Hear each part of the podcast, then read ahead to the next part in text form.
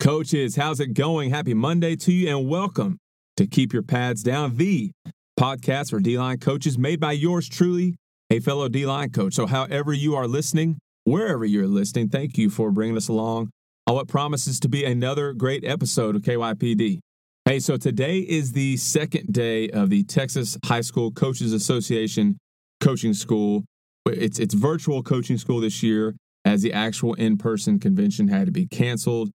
And look, I mean, it, it's weird. Okay, it's disappointing. Um, it, it, it's it's kind of like being a kid and you really want to go to Six Flags, you know, but instead your parents buy you one of those blue plastic pools and a, and a couple of pool noodles and throw them out in the front yard. But hey, kudos to THSCA for doing their best to to keep things up and running, at least from a virtual standpoint. But it really is it really is sad and, and it's just tough that uh, we don't get to be down in San Antonio this year seeing you guys and, and just getting excited about the upcoming season. Now, I need to tell you about another opportunity. I'm really excited about this one. Uh, another opportunity for you defensive line coaches that, that you have to learn and, and pick the brains of some other guys in our profession, D line coaches, uh, you know, right before we get ready to head into the season. Uh, and this is an event that, that Coach Peter Noonan and I are hosting that we're calling Disrupt the Pads Defensive Line Roundtable. Now, for those of you who may not know, Coach Noonan is the defensive tackles coach at Pflugerville Hendrickson High School here in Texas.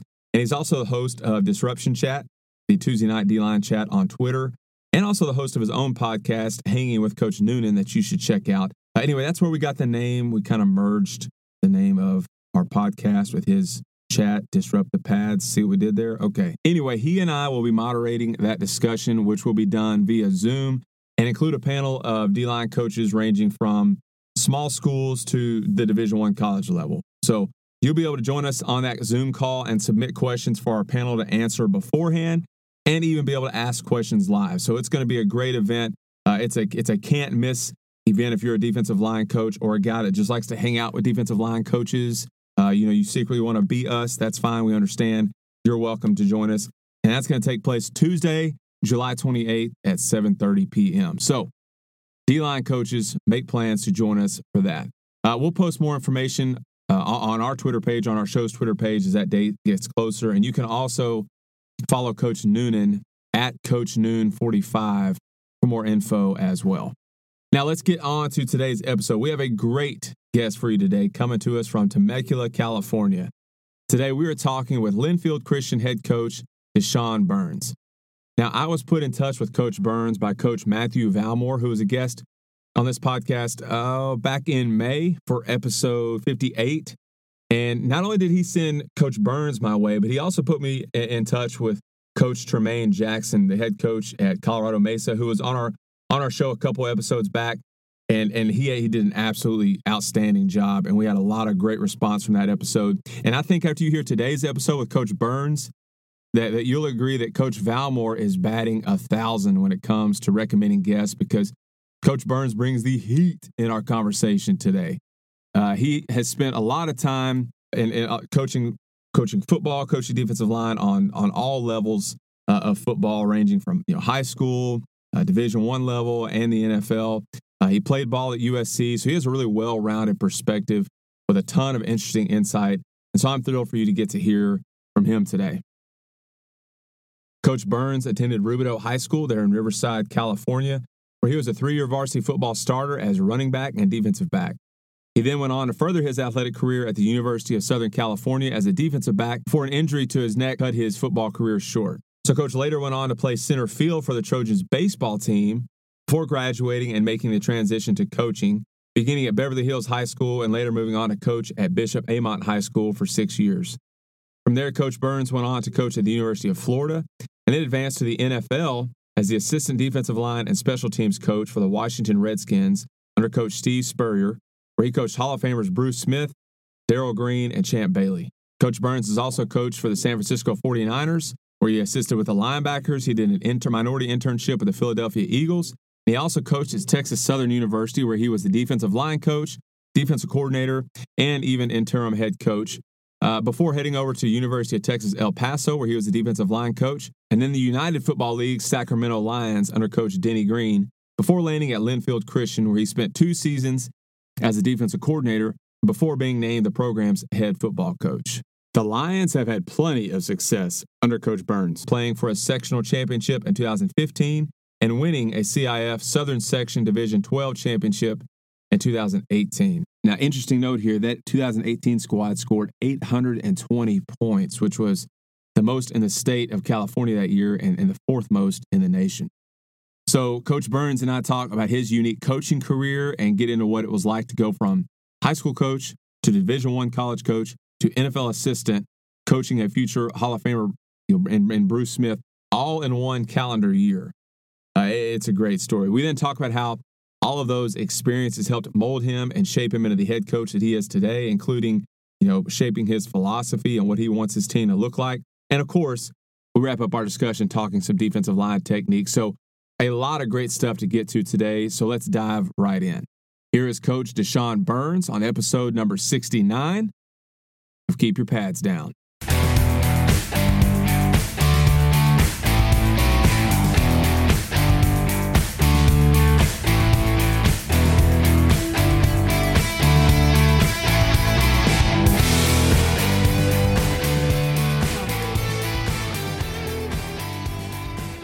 Coach Burns, welcome to the podcast. So glad to have you on today. I appreciate it so very much, Ty. It's, it's an honor. Uh, my boys from the, from down south from the dirty dirt.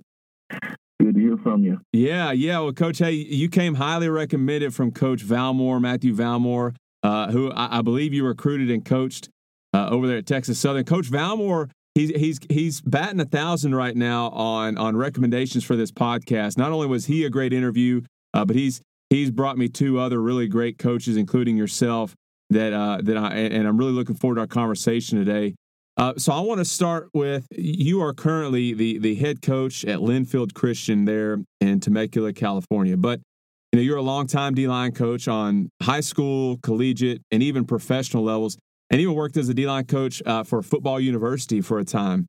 Uh, but you are a, actually a DB by trade and cut your teeth as a cornerback uh, over there at USC. Uh, so let's start off with just talking about your background, growing up in California, how you got to USC, and then how you got into coaching, because all of those are really great stories. Yeah, uh, well, I mean, I'm, I'm born and raised an Inland Empire guy here in Southern California, Riverside. Uh, went to Rubidoux High School and played football there as a running back and corner. And was recruited and had opportunity to go to a few schools, you know, across the country, and, and came out and uh, played under a couple coaches by the name of Leo Brohard and then Coach Wayne Cochran, who was very integral in, in setting up a lot of programs out here in Southern California. A Mater Dei Catholic out of Orange County, I'm sure maybe you've heard of. They oh, yeah. nationally ranked. And then a Servite High School, my coach had a chance to coach there in those years. And then Notre Dame High School in Riverside, and then came on over to us at Rubidoux. And um, I was a uh, skill guy, running back, uh, corner. Um, was a you know all American, all conference, you know all league, all those accolades that, that come with you know playing at a. It'd be equivalent to Division One. or Division Six or Seven A, Six A. I think it's Six A out there with you guys. Yep. Right. Uh-huh. Six, Division Six A. Uh-huh. Yeah, Division Six A. So it's equivalent to RD One out here. So playing a pretty tough conference and league with some guys that ended up playing in the NFL and playing some pretty prominent colleges uh, in a league called the CBL, which we call the Citrus Black and Blue League. It's really called the Citrus Belt League, but it was so physical that they called it the Citrus Black and Blue League. Um, so played there and then went on and earned a scholarship the University of Southern California as a defensive back under uh, Larry Smith. So we were his first class recruiting from 88 to 93. So I um, came in, um, was blessed and, and, and encouraged and so grateful to be on a team that was loaded with talent and in a conference in a time where football was really tough and hard nosed and it was just loaded with all types of uh, awesome football players, right? So on my team, um, Junior Seau was a red shirt uh, sophomore. Yeah, red shirt sophomore. Rodney Peete was our quarterback. Um, John Jackson, Erik Affholter. So we had the Pac-10 record holder in, inter- in receptions, right? Then the guy after him broke his record. And then Curtis Conway and Johnny Morton came in after them during my time, and they respectively broke the record. Um, in our secondary was uh, Mark Carrier and Cleveland Colter, who Mark ended up winning the Thorpe Award, and Cleveland was like the runner-up. then across town was Aikman and and Tommy Vardell was at Stanford and Rosenhout Rose, Rose Rosenball Mus, Musgrave was at uh, Oregon. So the Rocket Ismail was at, at Notre Dame. Uh, obviously our rivals and stuff. So great time to be a Trojan and play ball. And I played there, and then I ended up hurting my neck. I had, I had a neck injury going into my redshirt freshman year, um, academic sophomore, or excuse me, redshirt sophomore year, academic junior year. Um, I ended up having a neck injury, which cut my career short. Um, you know, at SC. And then I uh, walked onto the baseball team because I played baseball in high school and, and ran track and uh, wrestled a little bit. Um, and then played a little basketball. So I ended up walking on the baseball team at SC for Coach Mike Gillespie and played a little baseball there. And I had a cup of coffee in Canada with the BC Lions and then went up to Merced and played the, the Houston Astros of all, you know, good old Astros in Merced for George Armici and then began to coach. Um, first job was at Beverly Hills High School under Carter Paysinger, and then uh, right after that, I went to Bishop Aurimont High School. Was blessed to coach there. Um, coached the wide receivers at Bishop Aurimont, and at, at uh, Beverly Hills, I was the secondary and running backs coach at, at, Beverly Hills High School, and then went to Aurimont was a wide receivers coach year one. We were blessed. We won a CIF championship, which would be like you know your division championship in Texas, one of your leagues for UIL or whatever the case is there. Mm-hmm. Um, we didn't have a state deal back then, so there was it was really tough to be you know national champs and all that. Although De La Salle was rolling at the time, they were doing their thing. Um, one one in '95. Uh, our quarterback was Brian Russell, who ended up having a shot to play in the league with the Astros. I mean, excuse me, the uh, the Browns and the Seahawks and the Texans. And then Ralph Brown was our, our running back who played in Nebraska and had a nice career with the Giants. And then let's see, went to the Skins still, if I'm not mistaken. Uh, Corey Minor, Daylon McCutcheon they came out of there. So the school was loaded. Uh, I stayed at Almont for six years. Then had a chance to go to New Mexico and do some work with Rocky Long and, and company, Lenny Rodriguez and those guys. Um, I was there. Then went to uh, had a chance to, to work at SC under uh, Coach Hackett. You know, we had talked about the possibility of doing some things, and it just the timing wasn't right. And I was approached by University of Florida, uh, Ricky Hunley and Coach Spurrier had reached out to me, and then uh, I ended up going to University of Florida. I was there for a season. Obviously, Coach left and went to the Redskins.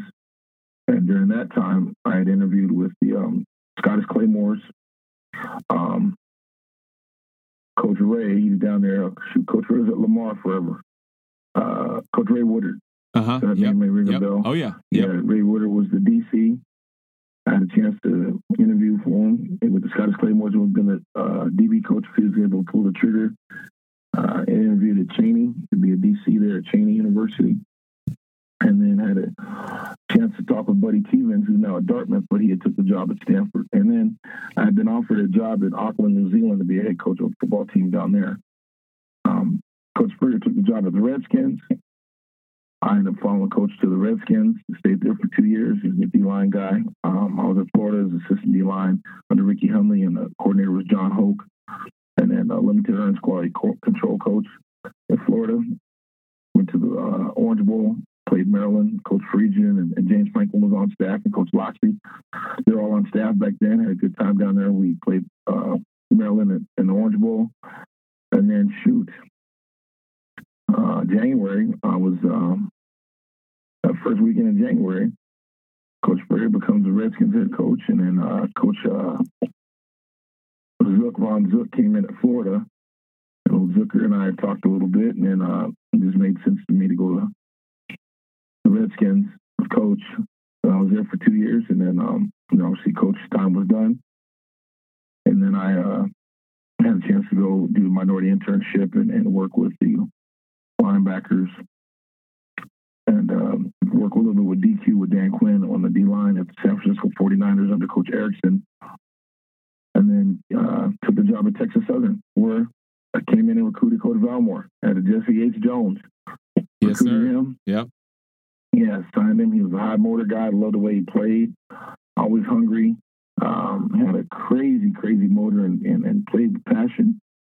cared about the game. And it was probably one of my best uh, offers and signees. You know, just gave everything he had to the game, and really was a student and wanted to learn. It was really enjoyable and became like a son to me. So uh, I left there. Was at Texas Southern for four four strong years. Uh, they had a coaching change. I became the interim head coach for two weeks. We played Houston when Coach Briles was there, and then we played Arkansas Pine Bluff, and they brought in Johnny Cole, and I went to UTEP, University of Texas El Paso, under Mike Price, who actually recruited me when I was in high school. And um, we had Texas Southern played UTEP in 05. So I, you know, had, I, did, I had no clue. that it was kind of like a mini interview back then. I was coordinating, you know, and interviewing at, at UTEP. Took the job at UTEP uh, under Mike Price. Osia Lewis is our coordinator. Came from Rocky Long's camp, you know, New Mexico. Stayed there for two years and then left and did the Texas versus the Nation game. Used to play over in El Paso in the Sun Bowl. Um, Coach Howard Schnellenberger was our head coach, and then I did that game. Left there and then did a, uh, the uh, first year inaugural uh, game, uh, Upward Bound Pro Bowl. Coached that game. I was the West coach, West head coach there, and we had Big Daddy Carl Richardson was there, you know, on, on staff, and good friend of mine, Kurt Barber. And shoot, uh, left there and then took a job with the Sacramento Mountain Lions, the United Football League under Coach Denny Green. So I stayed there for a season. That league went defunct, you know, ran out of money. And then came back and um, was with the Philadelphia Eagles under Andy Reid. Um, worked with Coach Zeke and uh, Coach Bobby April was my DP coach um, when I played at SC. And then took the job at Linfield Christian High School as assistant head coach and D coordinator at the time because I really wasn't into. I wasn't sure if I want to go back down to high school. Yeah, you don't have to get yeah. up in the show, but um, I have three wonderful kids, two boys that played sports, and um, we're coming back to the West Coast. And he cut the teeth in the Bible Belt, you know, in Texas, you know, in El Paso and Houston and in Florida and Virginia. Uh, Linfield Christian seemed to be a good spot, and then uh, I was there for two years as an assistant at DC, and then they uh, our head coach in the school parted ways, and they asked me to become the head coach. I've been there since 2013.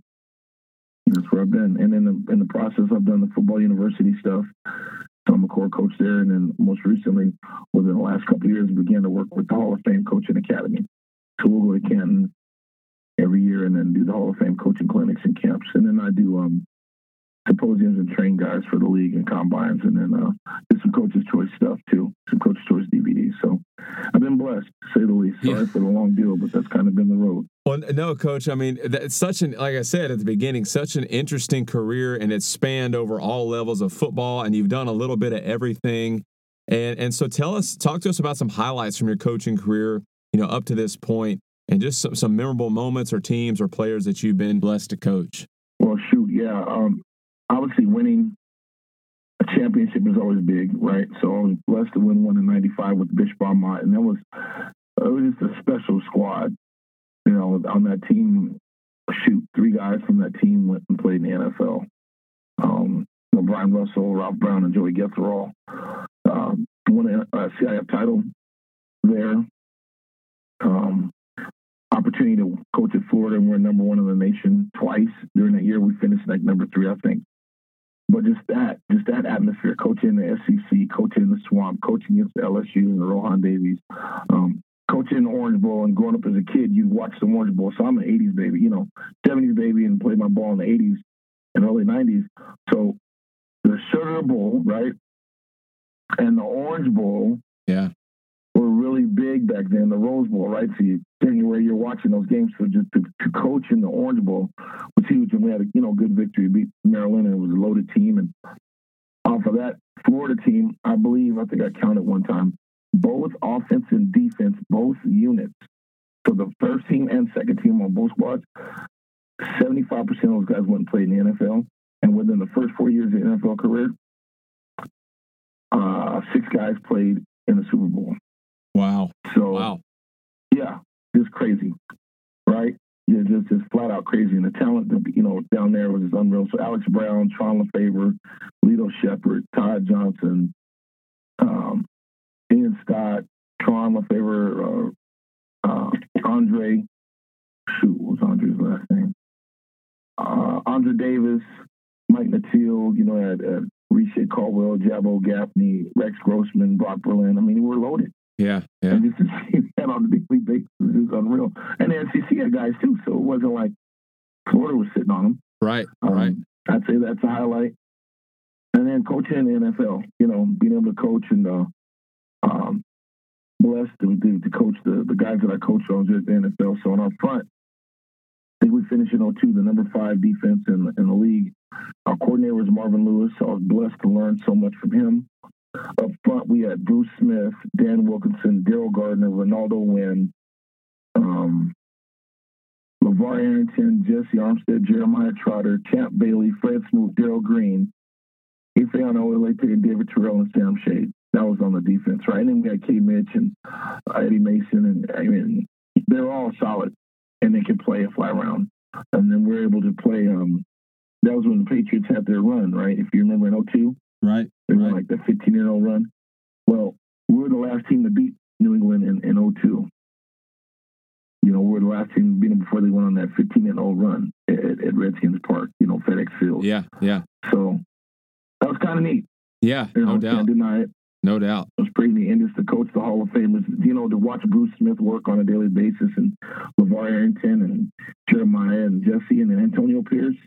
Um, and the likes of, you know, the Darrells and the Champs and the Smoots and all those guys. And then see a Tom Brady live, to see a, a, a Ray Lewis, to see a Peyton Manning, you know, to see a, a Trump candidate, to see these guys, to see a Brett Favre, right? The Garcias of the world. It was just really, really just um, amazing to uh, experience that stuff and know that you have a hand in it. And then watch and learn from these guys and just see how pros work and just the, nuances and intricacies what it looks like. And then um, the NFL Network had just started, I think, that year. So I remember being at FedEx Field or Redskins Park, excuse me, and LeVar was doing an interview for um, NFL Network when they were just kicking off. So, you know, just kind of being at the forefront of it. And then, um, obviously, winning the, we won a championship uh, here at Linfield. We won one in 18 and went in 15. So we've been twice to win one.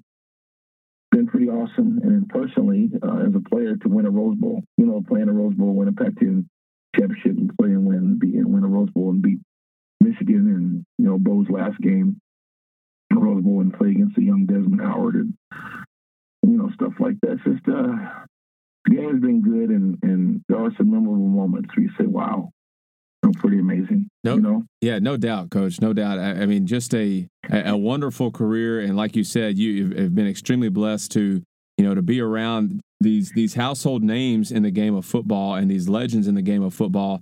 You know, when you're going back, let's go back to your time with the Redskins, and you, you you're out there with, like you said, Bruce Smith, Fred Smoot, uh, LeVar Arrington, those other guys that, that are on that team on that defense.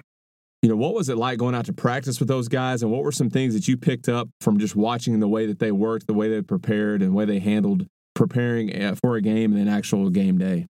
Well, I remember this. I remember being a young a young college, 32. Okay, I'm 32 years old, and we were coming to OTAs, and um, I remember Marvin, Coach Lewis, pulling me in the office and just saying, "Hey, man, you're 32 years old," and he sat me down and, and gave it to me real, and said, "Um, don't be a fan." And I was like, "Well, no doubt. You know, my my my way of getting there was not atypical, right?" um, I, I really had to, to, to bust my chops Yeah. to get there. You know, so I, I couldn't take it for granted. So he's like, "Don't be a fan. You know, you got to go up there and, and you got to you got to give something." And he goes, "You got to coach." And he goes, "You can't be mesmerized." And I was like, "No, no problem, Maureen." And he sat me down and was like, "No, seriously, you can't be a fan." He goes, "You're going to coach guys that are Hall of Famers, that are Pro Bowlers. You're 32, and there's some who are going to be older than you. How can you relate?" Yeah, I'll never forget this. And he said, "They don't care how much you know until they know how much you care." And don't be a fan. And that, that just really just set with me, you know, because they're pros. So can you make them better? How? What can you give them to make them better? You spent realistically six months in college, a year in 2001. I was a high school defensive coordinator, right? Track coach, system basketball coach, teacher, right? Yeah. In in January 2002, I'm coaching in the National Football League. and in between that, I've had a stop at one of the top colleges in the country at the Yeah. time, Yeah. and two shots at the national championship, right? With the 10 win season and under one of the most dynamic coaches offensively in the game and one of the most well respected. So don't think that guys don't don't don't know your your resume, right? And aren't gonna test your water. So he's like, you gotta be on point, you gotta be spot on. He just put me aside, he said, Hey, don't be a fan. And they don't care how much you know until they know how much you care. And there was another gentleman by the name of George Catavolos in GC. Pulled me aside and said, You want to make it? And I was like, Yeah. And we're in a meeting, just he and I were doing some stuff. He said, You can't have an ego and you can't have an attitude in this business. And I, that just really stuck with me. Right? That, that really stuck with me. And, and we're on a team where Bruce, Darrell retired in 02, Darrell Green, uh, retired in 02. And he was on retiring on the heels of running a 4 5 at 40 years old, right? Wow. So he had slowed down to a 4 5 Wow. at 40 years old. Hmm. Um, Bruce was six sacks away from being the sack record king, right? The sack holder, the sack leader. So it was about getting him an opportunity to break the sack record during that year. It was just a big year for a lot of guys, right? So it was what can you contribute? And Marvin just made sure we had a servant mindset in coaching. And he empowered you to coach and he empowered you to get outside your bubble. And I just watch. And I watch how guys were pros. And Darrell Green, I mean, I don't think people realize this. Darrell and Bruce played 20 plus years, respectively, in the game in one position. I'm sorry, Bruce played two. He played D and he played D tackle, right? A heavier D tackle with 280. Then he thinned out and became a, a Russian at 265, 6'4 so, right? Yeah. 6'4, 6'5. Darrell Green played corner for 22 years Hmm. in the NFL. And he picked everybody off, right? Yeah. He Yeah. caught Tony Dorsett from behind, right? Caught Eric Dixon. He didn't picked off uh, Montana. He didn't cover Jerry. He, I mean, think about it. Like he didn't he didn't cover all the great ones. Picked them off. The the the the Jaworskis, the Harold Carmichael. He's a pup when these guys are on their back end. I mean, these are names now. But just think about what he's seen, who he's seen, he's intercepted. And he's still doing this. And he was 42, I want to say. And Darrell DG might have been uh, 42. And he's still out there covering dudes. Yeah. David Yeah. Boston, you know, TOs. I mean, he was running with them. Um, little side story. We, we used to play catch uh, before the games. We, we, we had a we had a little um, tradition of warming up, and we play long catch. You know, so I chuck it out there a little bit and let him go run under it. And we're playing the Redskins at home, and it was Darrell's game. Was retiring. Emmett needed hundred to break the record. Campbell, I think it was Campbell's last game. And pregame, we're playing catch, and so some some guys, I don't even know these guys were from the Cowboys, but they come up and they tell him while we're playing catch, they, they come and they say, "Hey, Mr. Green, you want to race?" And I, I'm just, I'm stumped. I'm looking at this like, wait a minute, we're going to play a game. These guys come up pregame, and they're talking about racing this man, like they want to race. and I'm sitting there like, he's a grown man asking this man. It's not, hey, Darrell. It's like, hey, Mr. Green, we're one. We'd be so honored if you'd race us. and so Darrell's like, man, no, I'm not, I'm not doing that. You know, he's kind of being himself and just, you know, modest and real humble. And, you know, I'm not doing that. And they're like, please, we'd just be so honored if you'd race us. And he's like, no, no, man, go ahead, man. And I'm just amazed. Like, they're going to be playing here in like another hour, Yeah. right? Yeah. Two hours. They want to race. They're going to race. And it's all about how fast they work. So we're playing catch some more. And so I see them kind of line up, I don't know, like 10 yards away from Darrell. And they jog with them like they pretend like they're jogging down the field, you know, getting their striders in or whatever. But they're going at the clip that he's going at, right? And so the next time Darrell was like, really put it out there, like, he went out there for me. And so I, I you know, I put my back into it and throw one. And, he, and they're trying to run with him now. I'm seeing he just hit another gear and just hit that nitrous button, that that that that that, Yeah. that Yeah. NOS button. And next thing you know, he was gone. They came back and they're, hey man, you are really fast. You know, it's hilarious. It's kind of one of those nobody ever see, but I, I just like wow. But here's a man that's done the same thing for twenty some odd years with one team Yeah. Yeah. and been a starter. Like like you know, was a guy NFL fastest man eight years. those are blessings from God, right? I couldn't have written a better script. So those have been the moments, you know, watching practice. What makes him a pro instead of just a, a three year guy? You know, what gets multiple contracts and just instead of just a two year deal or, you know, kind of a, a flash in the pan. Yeah. Yeah. And just picking their brain. You know, picking their brain, Ty. Like, why do you do this? I'll, I'll drop another nugget. I remember um, Marv telling me the guys in Ohio will always have a job. The guys in the Y will always be the boss. It was your job is to be a white guy and then create white guys. That's awesome. I'm, I'm writing that down. I don't. I don't. I don't want to mess that up. So when when uh, Coach Lewis pulls you in his office and tells you don't be a fan, you got to coach guys up, and you're a young coach, you're 32 what did you do to you know improve your knowledge or to just have that confidence to go up and coach those guys like a Bruce Smith, like a LaVar Arrington?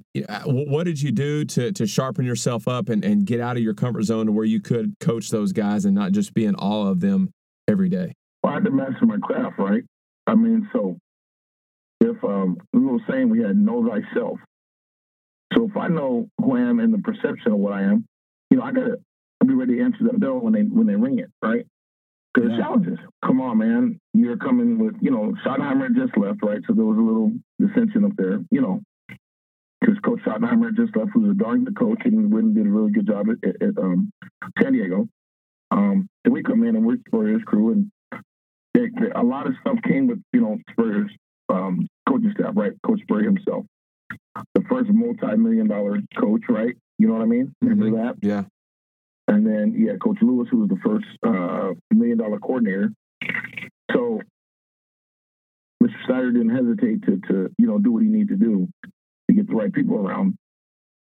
And I had to understand that people were going to look and say, okay, wait a minute, here we go. And the media, you know, DC, New York, and LA, the media, they're, they're, they're, they're brutal, right? They're rough. Oh, yeah. And they'll look some stuff up on you. So yeah, and say, look, a year ago, wait a minute. National Football League, a year ago, this guy was coaching high school football.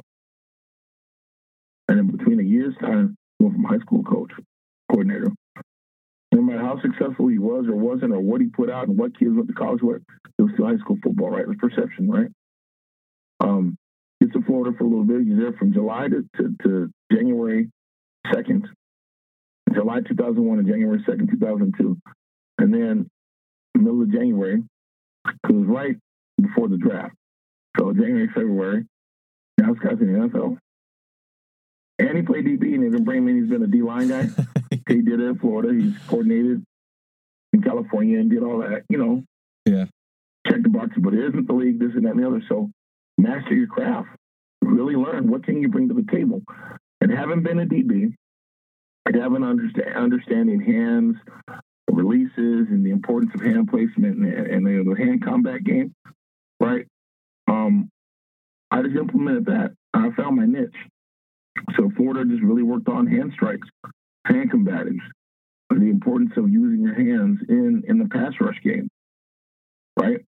Nobody really talks about that. You got to have violent hands, got but there's a, the precision, right? Right. You you are you are you are a uh, you're a culinary chef with them things, man. Those are your ginsus, you know, those are your knives. So right. you got to be precise. You got to be surgical with these strikes. So I really just gravitated into that, and I just pulled the knowledge from my from my college experience. My big brother in the secondary was, um, you know, Mark Carrier and Chris Hale, who played for the Buffalo Bills and all those attempts that the Bills had at Super Bowls. Well, every summer he and Andre Reed would come work out at USC. So who am I working out against it in the summer is Andre Reed. And I'm watching Chris play Andre and how they use their hands. And how Andre would, would get off the ball and how he would beat the press. Come to find out there's some martial arts in his background. Yeah. Right? Yeah. So how do you implement that? Because it's all the same. I have to get I have to get a release to get to the route. I also have to beat a guy to get to the quarterback. Yeah. So there's combat, there's com- combatives. So I just really gravitated to that and just started looking at it and what made sense and how do you do it? How do you become better and more efficient, more efficient and more efficient? And that's the reality, right? Yeah. You got to decrease the, the inefficiency and increase the efficiency and get to the quarterback in a straight line. So being able to bring that and then have real conversations with guys like like flat out, just be real. Um, we were in uh, we were in OTAs. I think it, was shortly after Marvin talked to me about not being a fan. I go out and Bruce is kind of waiting around. We're hanging out before practice, and we just kind of have a little talk. And, it, and the question came, "How old are you, D?" And I was like, "Oh man, you know, here it comes." And he's like, no. I said, "Yeah, I'm 32." Man, he's like, "Oh," and his words were, "Oh man, I'm." I'm 42, so I probably forgot more football than you know. This, this, this, this is the conversation. Yeah, yeah. And I'm like, you know, instead of have um, the big S on my chest and, and be highfalutin, we're gonna get the elephant out of the room. Bruce, no doubt. You've been yeah, here's let me give you let me throw you a bone. Let me give you some background. I don't think you even realize this. When you guys played Dallas in the Super Bowl in ninety two, I think it was, 90, 90, 90, 90 Super Bowl, Buffalo plays Dallas. I said, Bruce, where'd you guys um where'd you guys train at? Oh yeah, I was at SC. I said, right. You guys are training at SC. I said, you know, Chris Hill. was like, yeah, Chris Hill. That's my boy. I said, oh, that's my big brother in college.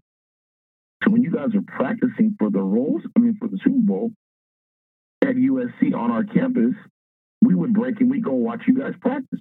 Now, had I been a D lineman, I would have been down there watching you and Biscuit, you know, Cornelius Bennett. You guys getting after it, right? Joe Talley. Yeah. You guys go do your thing. Instead, I'm watching Chris Hill and, and the likes of the DBs getting on with Andre Reed Company. So I said, Bruce, I was watching you. I was on the same field with you back in the 90s, watching you guys do your thing. So I know, I'm well aware of who you are and what you do and what you bring to the game. Had I been a D lineman, this is back when um, posters were real big. You know, guys get posters hang up in the room. I said, I probably would have had a poster of you up in my room. Instead, I had one of Deion up. You know what I mean? Yeah, like yeah. I had one of Deion Yeah. and Lester Hayes and and the likes of those guys, Merton Hanks. You know. Oh Um, yeah.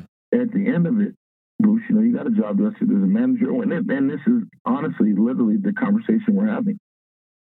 Said, there's somebody that's got to get you right, and and I'm committed to getting you right, man. I said, I know what's on the table. Um, you need a certain amount of sacks to break a record, and, and there's bonuses involved, and that's that's a great feat, great accomplishment. So I said, my job is to, my exact words of my job is to um have you keep eating steak, man. You know, and if I eat the odd juice or get the odd juice or the falco steak, then that's cool with me. But you got to eat steak because you're not, you know you're not always going to eat the steak, right? You know what I mean? It, it, the, the cleats are going to come off one day. They, they do for all of us, and um, and then it, it is what it is. So my job is to let you get the fat steak and to get you home and to get you to accomplish the things you want to accomplish. And you're a good, you know, good dude. Feel like a good guy. Our kids are roughly the same age, kind of, sort of, you know. Yeah. Um. So when when when we're at practice, our kids would play together.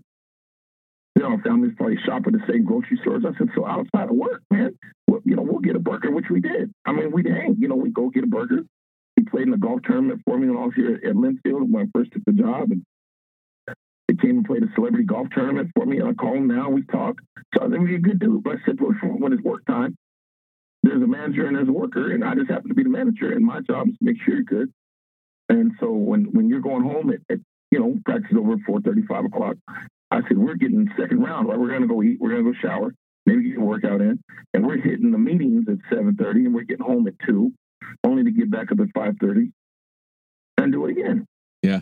And when Yeah. you come to work, you'll have a playbook, you'll have a um, scouting report that somebody's done, and that somebody is probably going to be me. Telling you to pull something out from 1988, 89, 90 on a Jonathan Ogden who wasn't even born then. You know what I mean? Hey, hey remember when you did this back over here? Because it set you like this.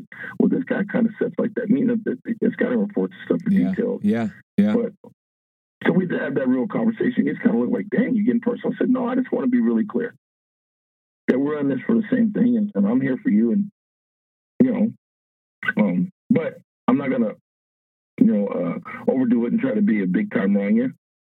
I got, I understand the knowledge that you have, and so I'll have to call on you. You know, what I mean, you got knowledge that a lot of these cats in the room don't have. So you got to, you know, use your knowledge.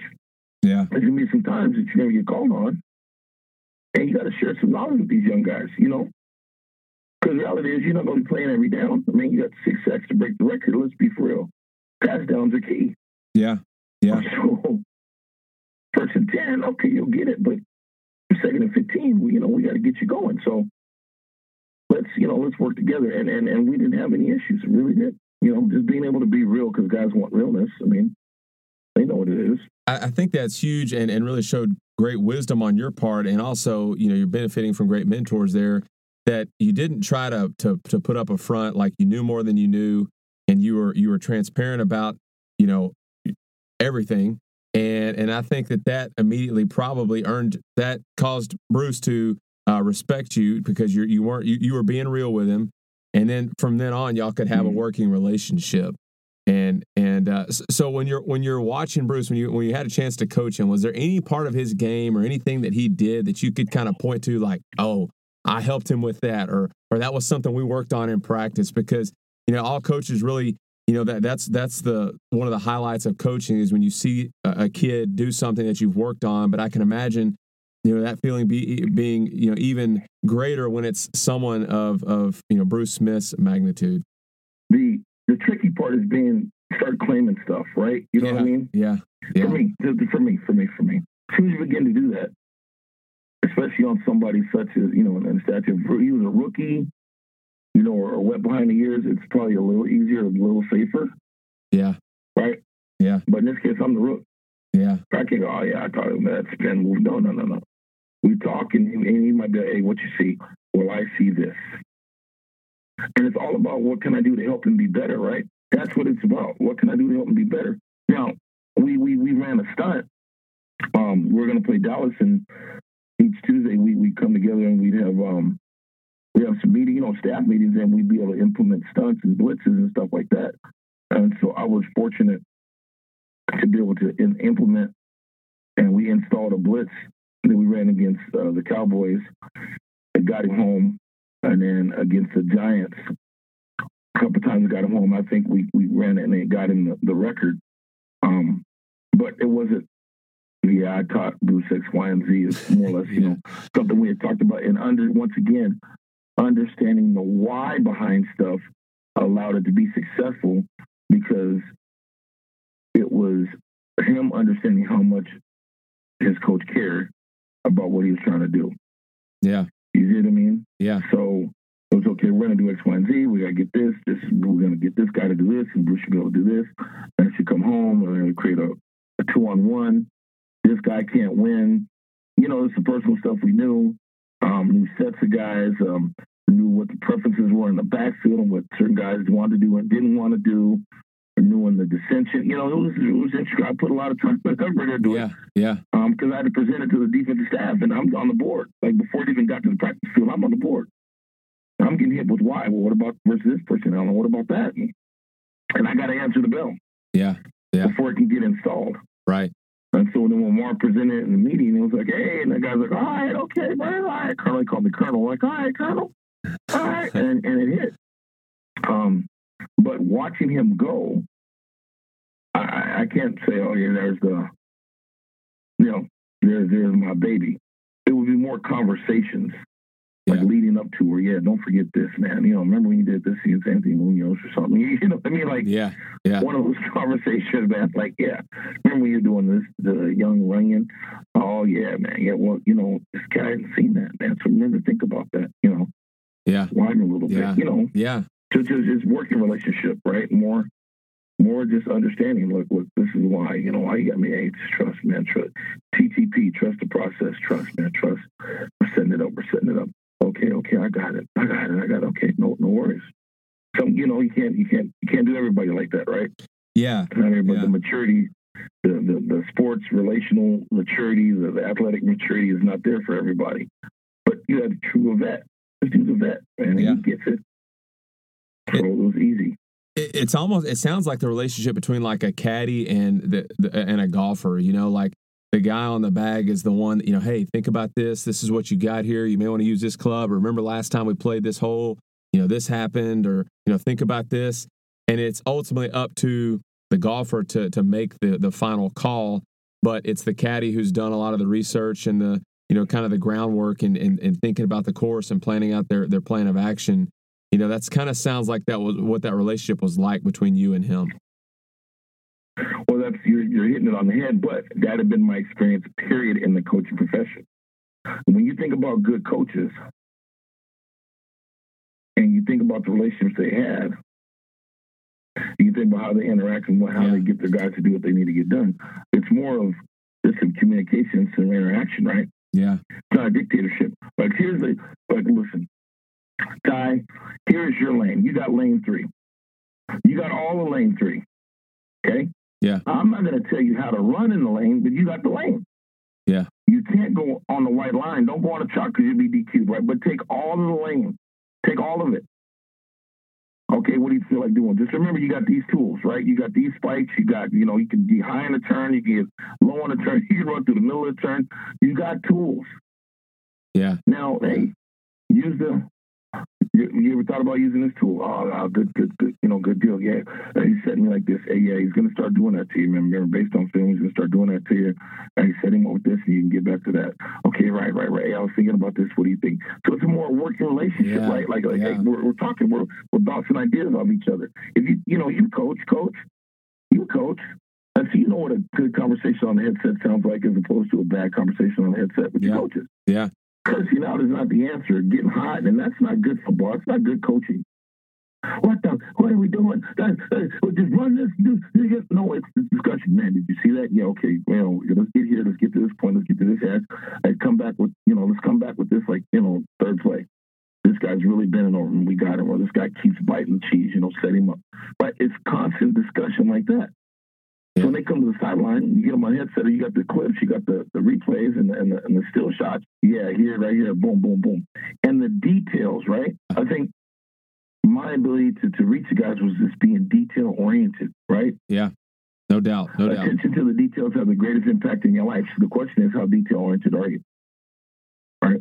Yeah, hey man, your toes pointed out, so that's when you're coming out. You kind of your gait's a little weird. Seriously, things is, is like your toe gait, like you know, with your toes pointed when you come out of the stance or where that step was. Look, here's a steel. We circle it, we blow it up. Boom, look at that. Your foot's pointed outside a little bit, so that's why you you couldn't dip. You know, that's why you couldn't lean, you couldn't bend. That's why you missed it. This is something Bruce told me. The difference in a million dollars is six inches. Let's think about that. Half of your foot so him being the sack leader, because you know in the league a sack, a strip is a sack cost fumble. So did he get 202 sacks? Did he sack the quarterback 202 times, like physically hit him and take him to the ground? Probably not. Half of those, or maybe more than half, were strip cause fumbles, right? Strip sack cause fumble. If you're six inches away, it's just a drive by it, and the quarterback gets it off in first and ten, right? Yeah. So I just I just took that and ran with it, and just stayed with that. You know, the difference in a million dollars is six and half your foot. Yeah. You're a grown man, get a 12 inch foot. Half of your foot is the difference in a million dollar check and, and being on the bench or being on the streets, a scholarship, or being just considered a good high school guy. I mean, that's the difference. So the details, man, you got to get a little closer, cut the edge, you know, and get a shorter corner. How you gonna do that? Well, do this, do that. Okay, right. I never thought about that. Yeah, think about that. Setting up where he's prime. Okay, good deal. Good deal. So I've been more around that type of interaction with coaches, the players, which allowed me to, to understand that there's a way to get to him. Then the other side, watching a coach curse, curse a guy out, I just have not had a ton of success or watching that happen, especially in the league. You're grown men, there's attitudes, right? There's egos, there's, there's dollars involved, there's, there's guys to shut it down, do my job. I got the A gap. What about the B gap? I got the A gap. Can't fire me. I got the A gap. But the guy ran the B gap. I got the A gap. Right. the A gap. You could have shed and made the play. I was A gap. Can't grade me down for doing my job, right? I'm in the A gap. Somebody should be in the B gap. Now, when he's feeling good, what's he going to do? Share the dude, knock the dude back, get rid of him, throw him in the A gap. He'll be in the B gap. He'll make the play. And there's, man, this guy's a ball player, right? Right, right. But if I'm dogging you out and mother effing you and, and going off on you, what's the likelihood of you like really responding to that? Yeah, you're right. Yeah, and I think, Coach, that's just that's um that's great to hear, especially that that sort of coaching isn't just limited to to you know it doesn't just work on the high school level, but it works on all levels. And and now that you are the the, the head coach and you're the guy calling the shots and you're the guy setting the culture for your team, how have all these experiences from the University of Florida to Washington Redskins to uh, working with the 49ers to Utah, how, how do all those experiences now help you and have, have they molded you into the head coach that you are now and, and impact who you are as a head coach? Well, we deal in the real. So I don't sugarcoat anything. And, and the goal is to have we're a college preparatory school academically, so why not be a college preparatory school athletically? So, what good does it do me to have coached in the league and coach in college and have those experiences and know what that looks like, and then dummy it down, if you will, and come back to the high school level?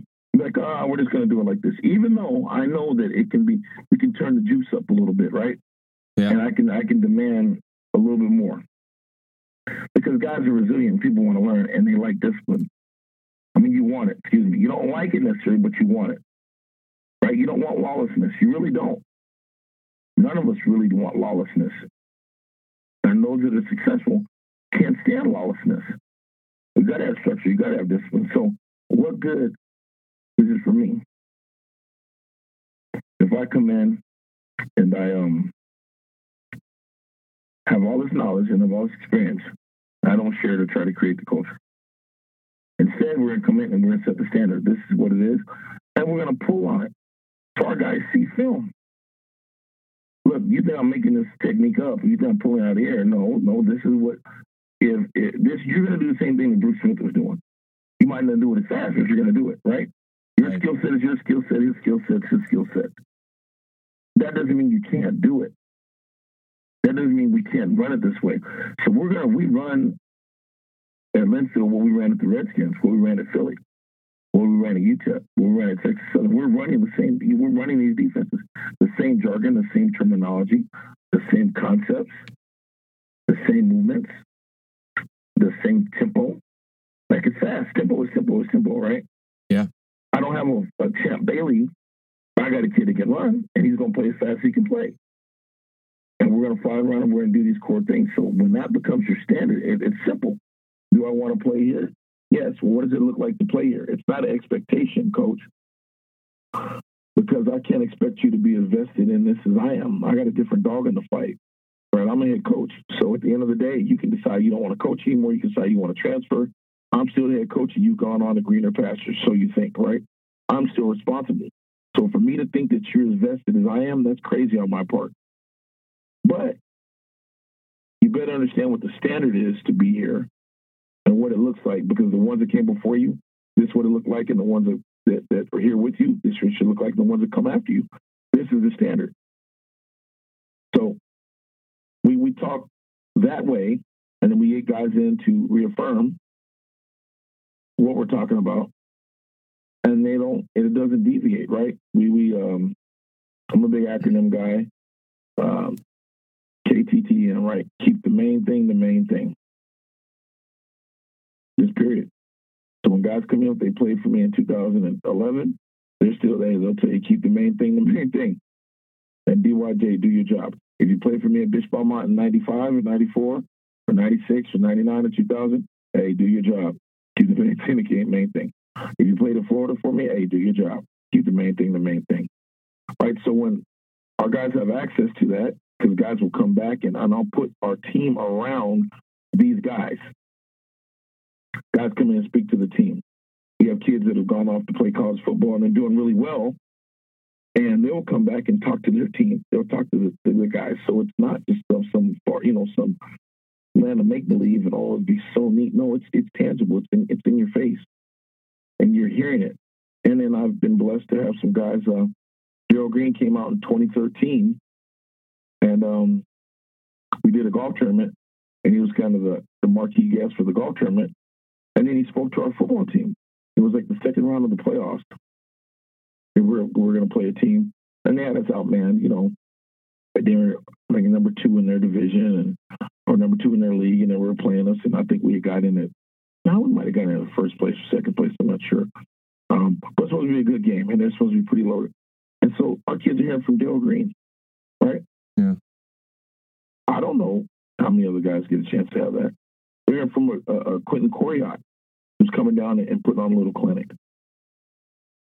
And they're talking. And it's, and it's, and it's, and it's flat out open. I'm not dictating how they talk. Hey, it's, it's, it's open discussion, man. It's open floor. Ask what you want to ask. And, and guys, be honest, be open. So then if, if I keep hearing it, if I hear from Ty, then I hear from Valmore, then I hear from Burns, then I hear from Coach Jesse H. Jones, and I hear from the coach over at Allen High School, and I hear from the coach from Pflugerville, right? And I hear from the coach from Lufkin. Well, dang, some I, they all can't be wrong, can they? That makes sense. Yeah. So I, if I were to just come and shadow you and, and just walk around uh, and, and maybe be at a practice with your team, with your program, what are some things that I would pick up on or that you would hope that I would see? No walking on the field, fly around, organized, disciplined, tough, play fast, respectful, and accountable. Not, nothing has to do with football, but every but has everything to do with how you play it, right? no doubt. Period. You know, I give them a chance to talk. We do whatever. Okay, but when it's time to get to work, time to get to work. So we have a couple key words. I might say, "Lions ready." No, clap back, ready, ready. Clap your hands, and that means we're locked in. I don't want to hear any discussion. You know, no other extra talking. You're lined up. You're, you know, we're we're practicing. We're moving. Coaches don't walk. I don't want you walking. Coaches don't walk. I don't walk. We're turned up. We're geeked up. We're flying around. We're demonstrating. I want you coaching. There is no perfect play. There's no guy who's done it done it well. Um, I I was blessed and had the good fortune to coach my kids. It was also a curse because I didn't want to coach my kids. Right? I didn't want to put that pressure on them. I didn't really want to be in that. I, I didn't want to do that especially kids that they're from a coach's son, right? I mean, from a coach who they've been around, they've seen a lot. So the pressure's high. I played college ball with O.J. Simpson's kid and Matt Butkus, um, uh, Dick Butkus' son, Matt, and those pressures are high. You know, yeah, yeah. your dad's a Hall of Famer and he's this and that. And, uh, man, every day you got to be on. And I really didn't want to do that. I just want my kids, their identities were their identities. But you know what? They'll get the same hot sauce they'll get the same discipline. I might even be tough. I, I can't even say mine. I know I'm tougher and been tougher on them. I kicked my kids out of a meeting because I thought they might have been asleep. I think my oldest put his head down. He did something, scratched his head, and tilted his head in the meeting room. And I kicked him out. It's not funny, but I was like, "Hey, get out, get out." And he was like, "What?" And I was like, "Man, you're asleep." He's like, he looked at me. He didn't, and he didn't clap back. Say, "Oh no, I'm not asleep." I was like, "Get out." I'll sleep my meeting. Just the fact I thought he might have been sleeping, right? You know what I mean? But I'm coming from the tilt of in the meet, you're fine for that, right? You're in trouble, like in in the league. You can get fined for this stuff. So one of his desires, one of his goals was to go to college and eventually wants to play in the NFL. Well, that's what you want, then I got to I got to give it to you how you want it, and this is what it looks like. So you know, hey, you got to be above board, and that's how we operate. So anybody can get the smoke, as these kids like to say, right? Anybody can yeah. get the smoke. They're not doing right. You, you mentioned your sons, so, and you know you went you went through the mm-hmm. recruiting process as as a player, and then again as as a parent with, with your two boys. So, what advice would you give to to first of all athletes when it comes to recruiting, and then what advice would you give to their parents? You know, kill the white noise. Don't pay attention to the white noise. And there's a lot out there. I know there's going to be some people who are going to be really upset what I'm about to say, but I got to tell you honestly, do not go chasing stars. It's not. It's not a healthy thing. Right? Star chasing is not a healthy thing. Okay. Um, you do the research. How many five stars go and make big noise when they get to the next level from high school to college? You know, just look that up. Yeah. Look that, you know, look yeah. that research up. The most of your impact players are three star guys. Okay. The number one running back in the Pac 12 for years, the last three or four years. Do you know who that was? I don't. By any chance? Nope. J.J. Taylor. I strongly advise that you look J.J. Taylor up. When you get off the phone or whatever, look up look up his highlights from look up his exactly. He was a three star player at a Corona Centennial. You ever heard of Corona Centennial? Never heard of it. Never heard of it. Number one team, and then they ran. They played the Boscos and the Mater Deis and the De La Salles, and they do it. Logan does a great job. They're their powerhouse. Sprint. Vontaze Burfict, heard him? Yeah. Oh yeah. Uh huh. Okay, he's from there. Okay. JJ. I mean, they're there, guys. They, have had dudes. Corey uh, Foreman, he's at SC, number 99 at SC. Um, of a Centennial guy. They do a really good job, okay? Uh, McKinley, the wide receiver at Notre Dame. Yep. Uh-huh. Centennial guy. No, okay. Centennial guy. Um, they do a really good job. This kid was the number one. He was the back of the year in California. State back of the year. I was the player of the year. California four-time CIF champ, All-American, all this stuff. He was a three-star guy with three offers: Northern Arizona, Montana State, and Arizona. Okay, and he was short, five seven. Nobody knew he was an Olympic, uh, junior Olympic national champion, 300 meter hurdler. He was a 300 meter hurdler in high school. You watch his film and you'll see it. You understand it, right? Yeah. He goes to Arizona. He's a three-star guy, but he's a consensus All-American. He's up for the Doak Walker. He's on the he's on the short list there. He finishes um, twice, unanimous decision. You know, Pac-12 uh, running back is your first team, consensus All-American, this and that. He's in the rushing record books at University of Arizona. Well, guess what he's going to be doing? Playing for the New England Patriots as a slot receiver. Wow. And he wasn't chasing stars, right? Yeah. So in the recruiting process, BYJ, man, where coaches are paid to find them. I've coached at Florida, Division One, right? Pretty good program. Yeah. Coach at UTEP, a mid-major, decent program. Coach at Texas Southern Division One AA HBCU. Home of Michael Strahan, home of Kenny Burrough, home of Brett Maxie. Okay. The conference from which Steve McNair came from, Walter Payton, Jerry Rice, Mean Joe Greene, Doug Williams, James Harris. Um, may you rest in peace, Tarvaris Jackson, right? You know what I mean? Yeah, yeah. Landry, the dean that played for the Cowboys out of Grambling, was Bruce Eugene from old good old Grambling. No, he didn't get a shot, but he broke all these records. So the conference is not shabby now. Right. Not shabby at all. Okay. We'll find you. We'll find you. Your stars mean nothing to the guys because there's a guy down in Belle Glade, Florida, is chasing rabbits right now, coach. He can't get to a camp. He don't have the money to get to the camp. All he does is chase rabbits in the sugarcane field right now. You, you know about that, right? Yeah.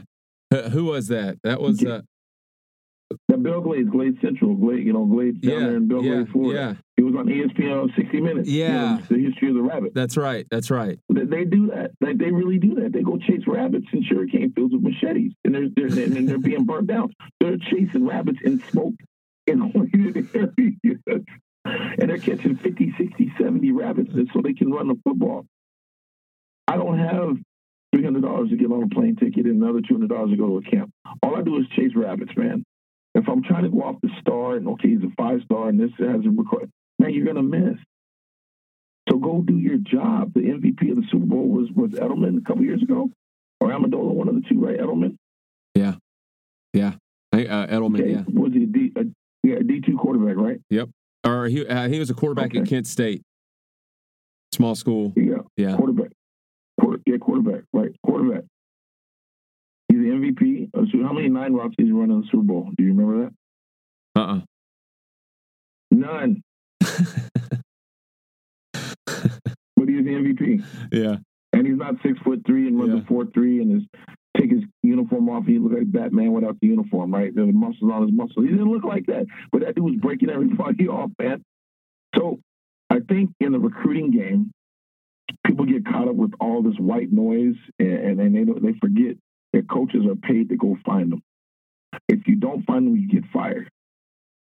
I can't go recruit California and come home with an empty, like with an empty notebook. I have schools I have to hit, and I got a shopping list, and I got to come back with that list. If they, if my man needs six five two fifty, I'd rather bring six five two fifty back. I, I can't deviate. Period. My boss says six five two fifty. I got to bring it back.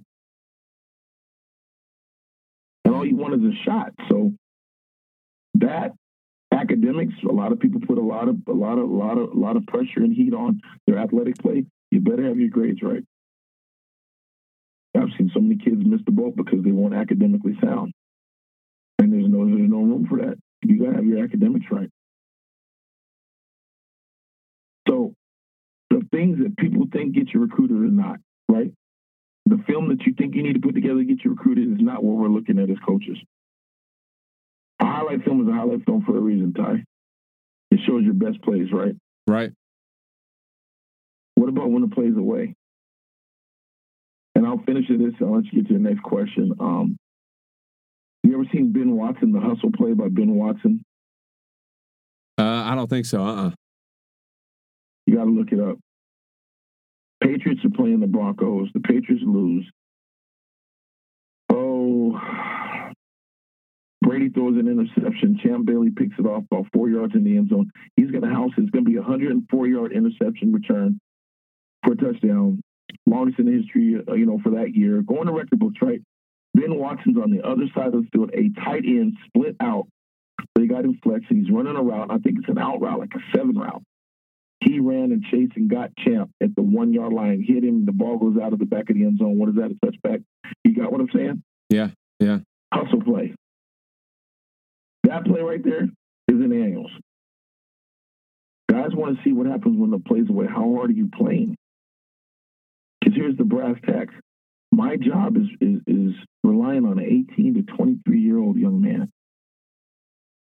How my kids eat, where they sleep at night, where they go to school, where we shop, what kind of car I drive depends on an 18 to 23 year old young man. So if he's not focused and he doesn't have a work ethic, I'm not going to be there for long.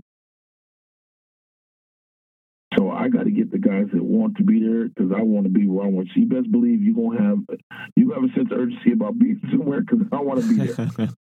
right. Yeah, no doubt. Right? Does that make sense? No doubt. Yes, sir. It, it sure does. And, and, I think you're right. I, I, I think that um, we get so caught up in the hype that that we do lose lose our way a little bit in in what really matters. And and you know we get so caught up in making these camps and these showcases and and as you said, you know, you're good enough, they're going to find you. Um, you know, uh, Jerry Rice comes out of Mississippi Valley State. You know, uh, to, to, kind of go back to to reference, you know, similar player to what you were talking about earlier. And and you have a you know all the time you have these guys uh, who who just kind of come out of nowhere and are just grinders and they're and they're you know didn't didn't catch a lot of attention coming out of high school but end up making it and, and sticking around because of all those things that you were talking about those intangible things uh, that they, that they have. So I, do want to, before we get you out of here, I, I do want to talk about some defensive line stuff because I know that's in your wheelhouse, and I know you're, you know, yes, you know how long you, however long you're going to be a head coach, you're always going to be a D line guy. Just, yes, just talk to me about this as much as you can, and, and you know, in, in the time that we have left.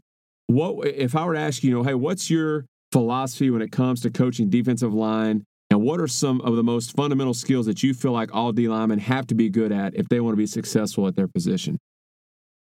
I have an acronym, um, two of them. One's SATA, stance, alignment, technique, and assignment. Having the proper stance, you know, stance sets everything up. If your stance is off, then your alignment's proper, probably off. If your alignment's off, then your technique is probably going to be off, and then you can't do your assignment. Okay, so you got to have the right stance. All opinion on you know the, the, the defense, right?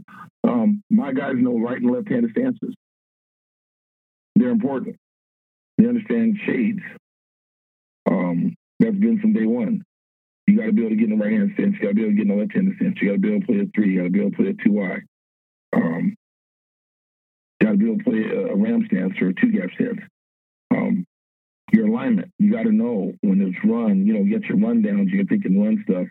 How you need to align. When you're thinking pass, how you need to align on alignment. What that does to the alignment? The technique you need to use. Now, anything is get upfield and get off. Get off. Get off the ball. Get off the rock. Get off the rock. Get off the get, get off is important, but where am I getting off to? What am I doing when I get off? Right. Right. right? And then what's my job? What's your assignment? Go get the quarterback. Okay, great coaching point. okay. Go get the guy with the ball. Okay, but everybody's supposed to go get the guy with the ball. What am I supposed to do? How does this fit? How does the puzzle fit, right? Because everybody's got a job. How does the puzzle fit? So SATA, S-A-T-A, and then E-H-H-F. What sound does that make? Can you tell me? E-H-H-F? Uh-huh. That sounds like F. so next time you talk to Valmore, just ask him about this. Okay. F, E-H-H-F, F. So when all else fails, F it. yeah. All else fails, F it. E stands for eyes. H stands for hands. H stands for hips and F stands for feet. So you got to see your work, so you use your eyes. You got to attack your work, so you use your hands. You got to beat your work, so you got to pop your hips and run your feet. So all it fails, you got to F it. Right now, can you get away with uh, with with F it with, with F it at, at Linfield Christian? Is that is that something that I sure can because I got the precursor. You are not cursing. E H H F. So we talk about it, it's like the joke, like all the sales, the guys like F it.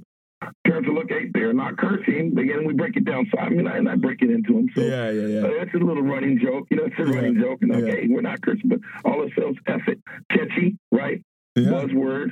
Yeah. Coaching point. A way for a kid to fix his situation before you. If you come to me, Ty, on the fifth or sixth play, and you're telling me you're telling me about what did happen, it's too late.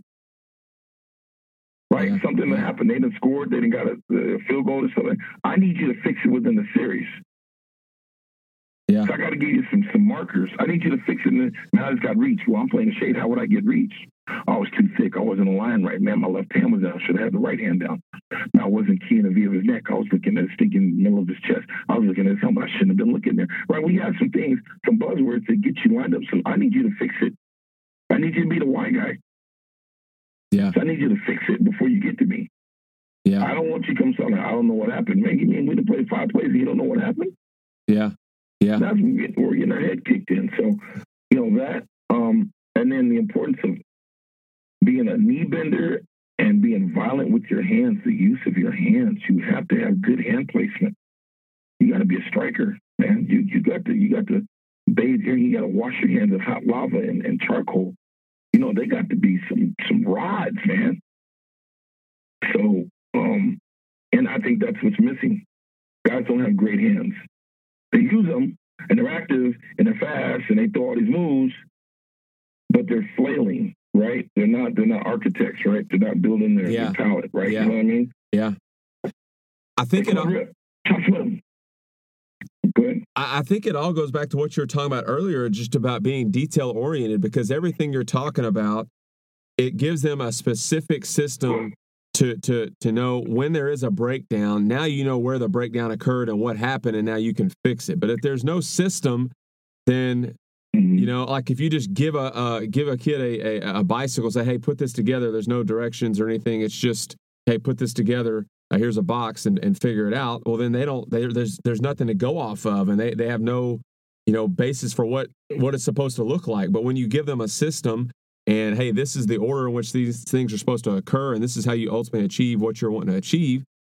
When they don't get that result, now they can fix it themselves uh, and obviously, we still as coaches have to kind of show them that. But I like you know having that everything so detail oriented to where you know they're not just flailing their hands, but like you said, those those are their their knives. They're they're a culinary chef with those things, and that's the difference is being detail oriented. You have to be. You have to be. You just flat out have to be. The biggest travesty that I see coaches make is you have a really good, really talented football player, and he's probably better. You know, let's say it's high school. If you have three horses, three horses on your team, right? Just three dogs, three war daddies. What's the likelihood of the other team you're facing having that many war daddies in high school football? Yeah, not not very good. Right. So then you're pretty doggone good instantly, right? Yeah. Your dude's really fast and he's a freak. Okay. How hard does he get pressed in practice to do things right? Because his 80% is better than everybody's 100%, right? Right. Is he getting pushed? Is he getting part Is he being told run full speed all the time?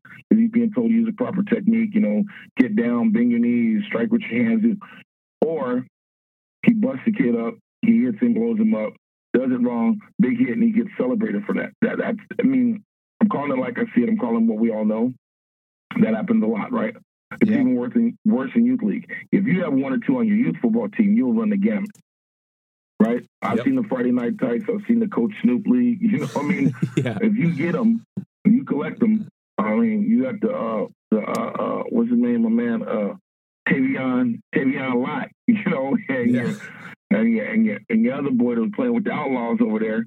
You know, uh, one with Cali, right? Um, or Little Daddy or whatever they had the kid over there and then uh, out there in the with the with the with the Outlaws team. Yeah, San Antonio. That episode. Yep. That, yep you know, the, the, big boys. I forgot the school or the, the area, but one or two of those cats in youth league, you're running the, you're running the table, right? Right. And so when they don't feel like practicing, what you you tell me, what have you seen? Kid goes and he messes up.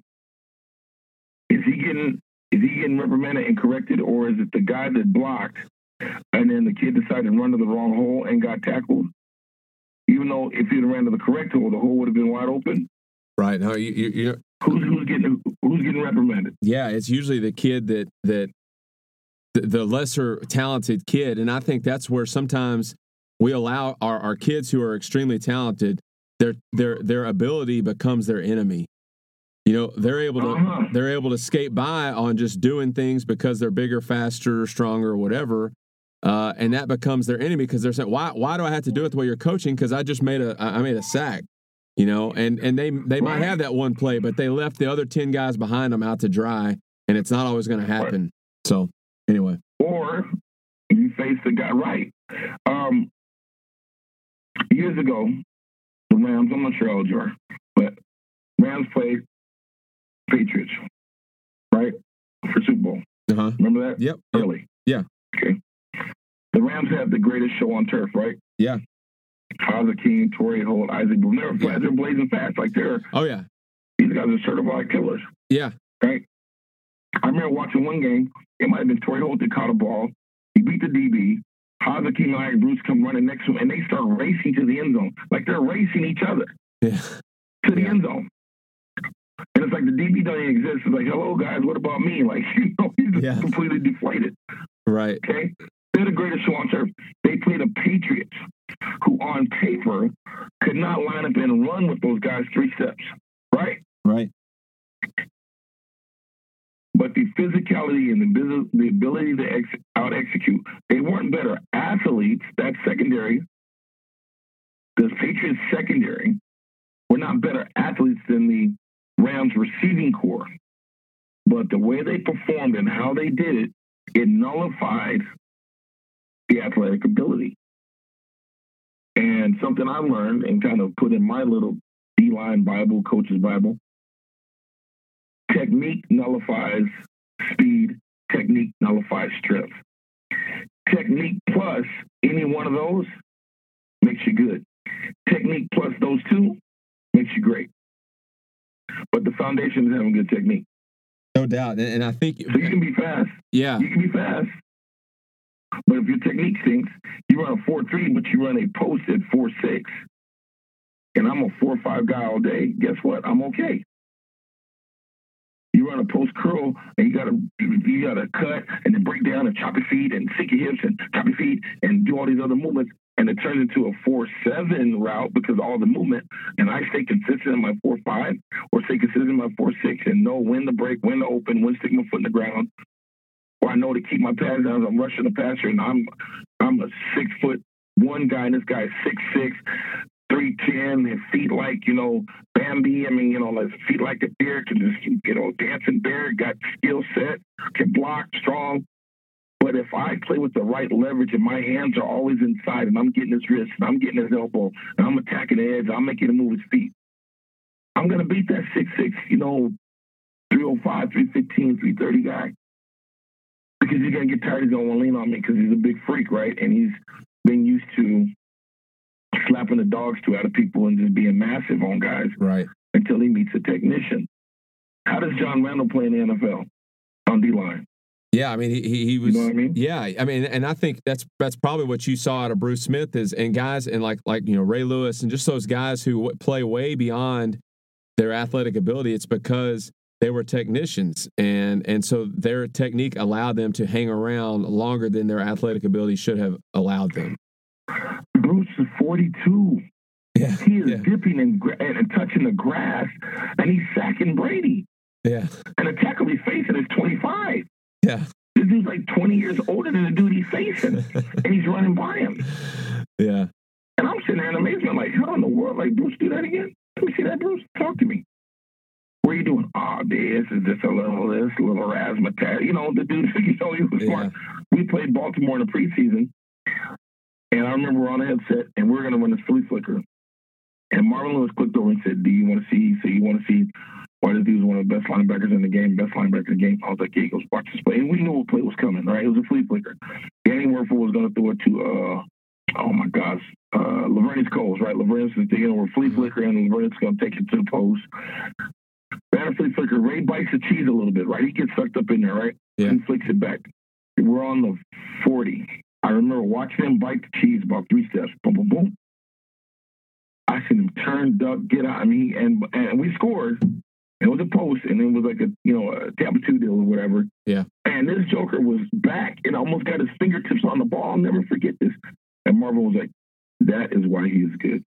He wasn't the biggest. His ability to diagnose and be there right? Um, I'm from the same uh, school in the area as a kid by the name of Sammy Knight. I played with the Saints and had a good run. You know, played at SC. Um, Sammy was the same way. Sammy was extremely smart. Knew where to be. His technique was uh, just impeccable. So your technique is key. Guys don't understand how important technique is. Eye discipline, pad level, hip fire, knee bend, where your toes are, inside the framework of your body, outside the framework of your body, where your elbows are, your thumbs. I mean, all these things matter. And you start watching the good ones, that, that, that that's what that's what they're good at, right? Yeah, yeah. No doubt. You watch Deion stance and that, that, that staggered jump jam stance, Deion Sanders staggered jump jam stance. If you go back and look at it, you'll never see Deion step in front of himself when he jump jams. He comes back to balance. If you go back and look at it, right? You know what I mean? Right, right. No, no doubt. No doubt. But most guys think, oh, my foot's way back there. I'm going to step. I'm going to step at the dude and throw myself and lunge at him. Man, it's all wrong. You're not paying attention. Right? Some of your greatest pass rushers got two moves, man. They got the ace, their counter, and then they got a showstopper, right? They got the little change up. You got your ace, you got your little counter, and then you got your little showstopper, right? You got your little that, that little that little knuckleball, that little drop off knuckle, whatever anchor, you know, that Yeah. little trick, that Yeah. little trick one. But no more than three rush moves, no more. I, I think that's when definitely they run them, they run them.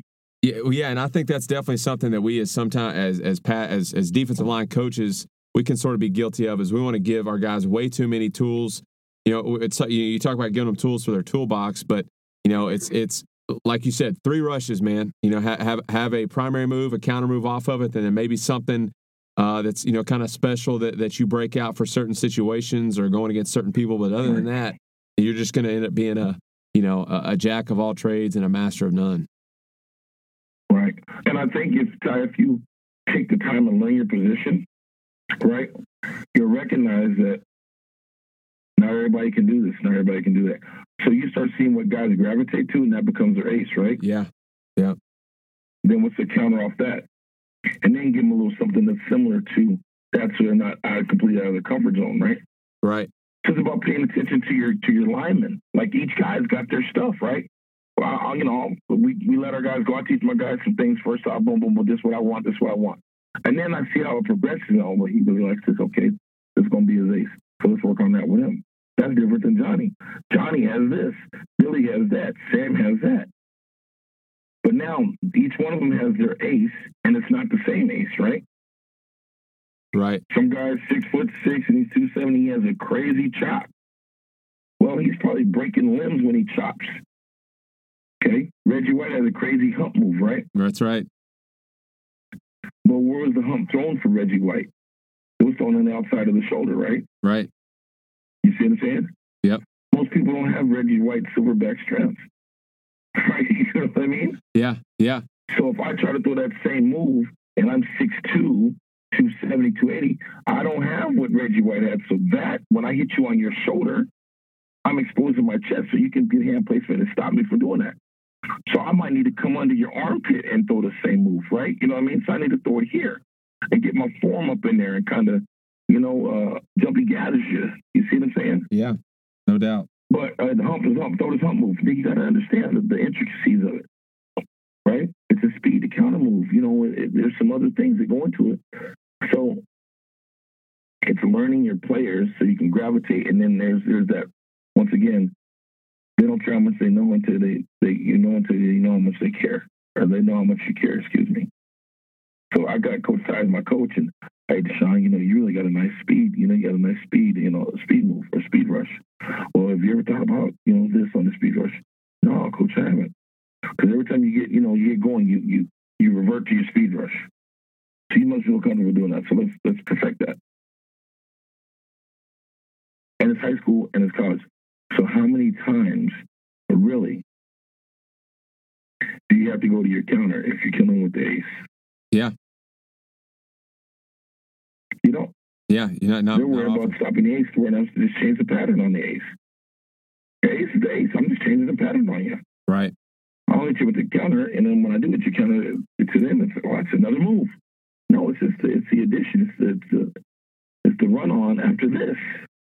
Right? So, you, you know, um, does that make sense? Yeah, no doubt, no doubt, and and I I, I think that's right, and I think that it's it's just like anything else. It's you know you don't have to to to to bring a bunch of moves you know in your bag with you. Maybe just change up the approach, and that's why you see like if, if a guy's a really good you know uh, power rusher, bull rusher type guy, maybe they throw in a little stutter with it or some sort of head fake to kind of just change it up just a little bit to to make it where it appears like it's something different, but really it's not. Right, right, right. I want to just tell you, you know, it, it's been been awesome talking with you, and we've covered a lot of ground. And I could just sit here and, and hear uh, stories from uh, about Bruce Smith and, and and and pass rush. You know, well on into the night. We're on two pretty different time zones here, so uh, it's getting a little later in the evening for me than it is for you. But I do want to make sure we close out with our rapid fire segment. And I'm going to throw you uh, a mm-hmm. couple of words, and you tell me what your preference is and and we can talk about it as we go. But I, I don't think you're gonna have any problem with this. But we're I'm gonna I'm gonna throw these at you, and, and some will have to do with football, and some not so much. But here we go. Are you, you ready mm-hmm. to do this? Let's do it. Okay, coach. Here's the first one: head up, nose, or shade. Shade. Like shade, like to put the pressure on the edge of a guy and enforce the issue. All right. right? I like it. I like it. Okay. Mm-hmm. Three down or four down front four down, more possibilities, right? Okay. Three down, you're slanting one way or the other. The twists are limited, and you got to involve a backer or two backers. Okay. What would you rather play on, turf or grass? Ooh, ooh, ooh. Is the grass dry and it's like a nice summer day?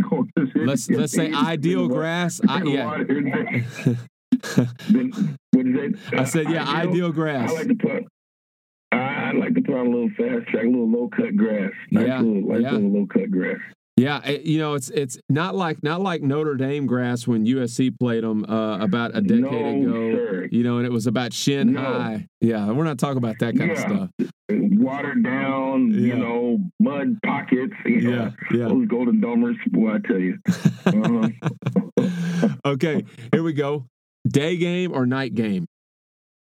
Night game night uh, game. During the juice, you got the funk, the atmosphere. Um, nothing like Friday Night Lights. It was nothing like playing Saturday, Sunday night in the league or Monday Night Football, and then playing uh, Ben Hill Griffin at nighttime. You know, playing night game, uh, Orange Bowl.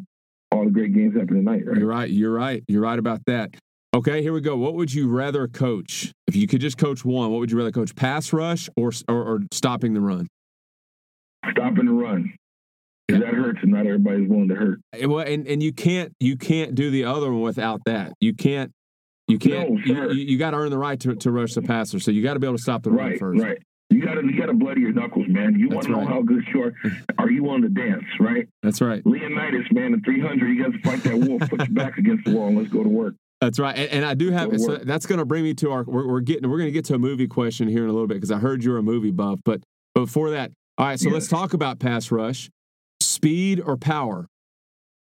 I like, I like, oh my goodness. And I know you got to have both, oh. but you, let's say you're taking one in your no bag. Spower. There's no power in no there. Spa- no, no power. yeah. Well, I mean, speed. Yeah. Speed kills. Yeah. Speed kills. And, and I think kind of like mm-hmm. what you were talking about, you know, if everything's predicated off speed and, and a great ball get off, you know, sometimes mm-hmm. sometimes you don't have to resort to power, but uh, anyway, okay. All right. Now, for, for you personally, pregame routine does that mm. does that involve music or no music? Music. I need my juice. Something from a man DMX. I got you. Um, the clean version. The clean version. Yeah. Something that's Fight Club music. You know, okay. the, the 300 orchestra, 300 violins. Yeah. yeah. Um, Ante Up. You know, I'm putting some some stuff that'll make your, your teeth grit and your jaws clench and your fist knuckle up, your fist ball up. Yeah, know? some X gonna give it to you, DMX or something like oh, that. Oh my, yeah, yeah, yeah. They talk to Valmore.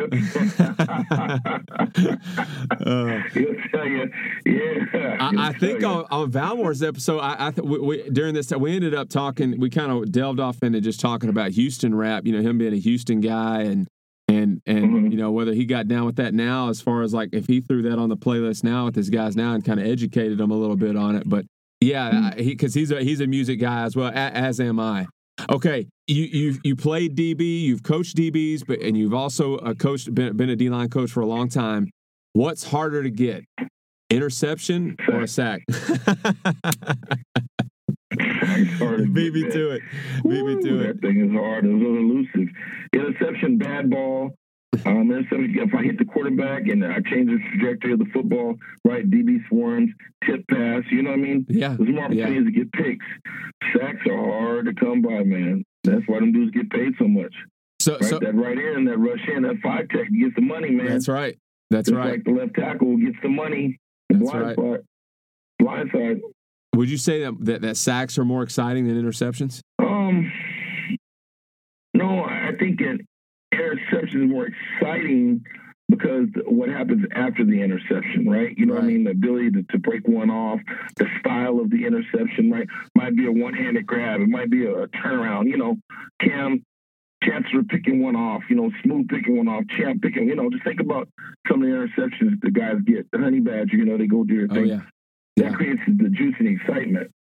Um, because you can you can you can house one. Yeah. You know, in fact, you're not going to house it. You're not going to get a big return. Okay. Okay. Fair enough. Fair enough. All right. Now, I, this is. Uh, Mhm. I asked. We, we had a California guy on a couple uh, weeks ago, and and since Mhm. you've you, you since you're a California guy, but you spent some some time in Texas, I got to ask this: Yeah. Are you familiar with Whataburger? Yes, Okay. it's not even close. In and out.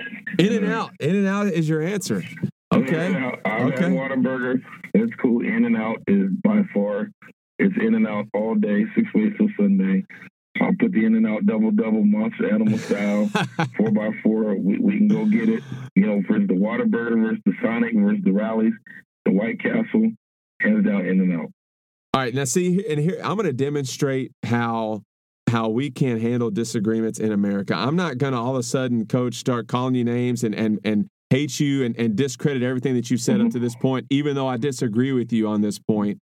Um, Hey, but I do love some. I do love some In and Out Burger, but I you know Whataburger I, I I- I gotta I gotta roll with Whataburger on this one. Hey, but I still every yeah, well, you guys are still learning? You guys are still learning out there about the in and out because it's We are. out here. So they brought it out there, right? You're right. not- they haven't perfected the craft yet. well Catch in and out in another year or two. Yeah. Check it out. My my daughter, she's she's six, and they they had to go to Dallas yesterday, and she came back and she said they stopped. She said, "Daddy, we stopped it." Uh, she she called it Inside Out Burger, but anyway, we stopped at In and Out Burger, and she loved it. So you know, I, I I'm I'm a little worried about her. We're gonna have to go get her some her You some it Whataburger soon. Yeah, yeah. For this drifts away too far. Okay, here here's your last one. Again, talked about movie buff, and this isn't a choice. You're just gonna answer this one, but. Best hmm. sports movie, like like like best sports movie that comes to mind when you're when you're talking sports movies, and you can give me a few on this because I know it's hard to just pick one. Everybody's all American Dennis Quaid. I don't even know if people even know about that movie. I don't. I um, gotta I gotta confess I don't know about Oh, you movie. gotta watch it. About the ghost. He played at LSU. Okay. Okay, so it's it's back in the '60s. Uh, It's it's it's amazing. Every because it gives it gives the, the the real about the game, right? Yeah. So the stardom, the glam, the glitz. This is when segregation and when it was huge, right? Like there was there was issues, right? Talks about what I'm not going to give it away. You just got to. Everybody's all American. All right. The stardom and all the things that go with it. That I got to go with the program. Oh yeah. Yeah. The program. Any given Sunday. Right. Really? See, I, I was not a Yeah. fan of any given Sunday. Uh-huh. When, when, when you got Willie I like, Beamen reading the paper. Yeah, well, I, I think maybe I got. I, I'm biased to it because uh, the the quarterback that got hurt after Dennis Quaid, right? The Yeah. quarterback that got hurt, and remember the guy that hurt his knee on the table? Yeah. Yeah. Do, do you have any? Do you know who that was? Uh. uh You heard of Pat O'Hara? Played for the Orlando Predators in the Arena League. And now uh-huh. he's the quarterback team. Now he's with the Colts. Okay. So T.O. was our, our, our he was he was our backup quarterback to Rodney Peete at SC. Okay. So just watching him, and I had a buddy that I played with at, at SC Mazio Royster. He was in the movie, so maybe it might hit a little different. Yeah, me. no, watching, yeah, looking yeah. for my boys. Yeah, I got you. You know, Now, there's some stuff in there. You know, you look at it and you're like, man, some of it's a little far fetched, but there's some there's some true tones in there. You see on the other side of it. Oh, know. the, speech, Um, uh, the game of inches that Al Pacino gives before they go out and play their last game. I mean, you know. That, Yeah. that's that's awesome. That that part I, I love that. Uh, you know, love that that that speech that Al Pacino gives. When you're when you're kind of trying to motivate your team, do you reference movies much when you're motivating your team? Oh my gosh, 300, 300. You want the juice? Talk about Leonidas becoming a man, right? I even saved the clip. Um, Arrington sent me this clip that he kind of took, you know, when Leonidas has to go fight the wolf. Yep. Right? So, question for you. Out in the open or back against the wall when it's time to do your thing? Yeah, you got to get back against the wall.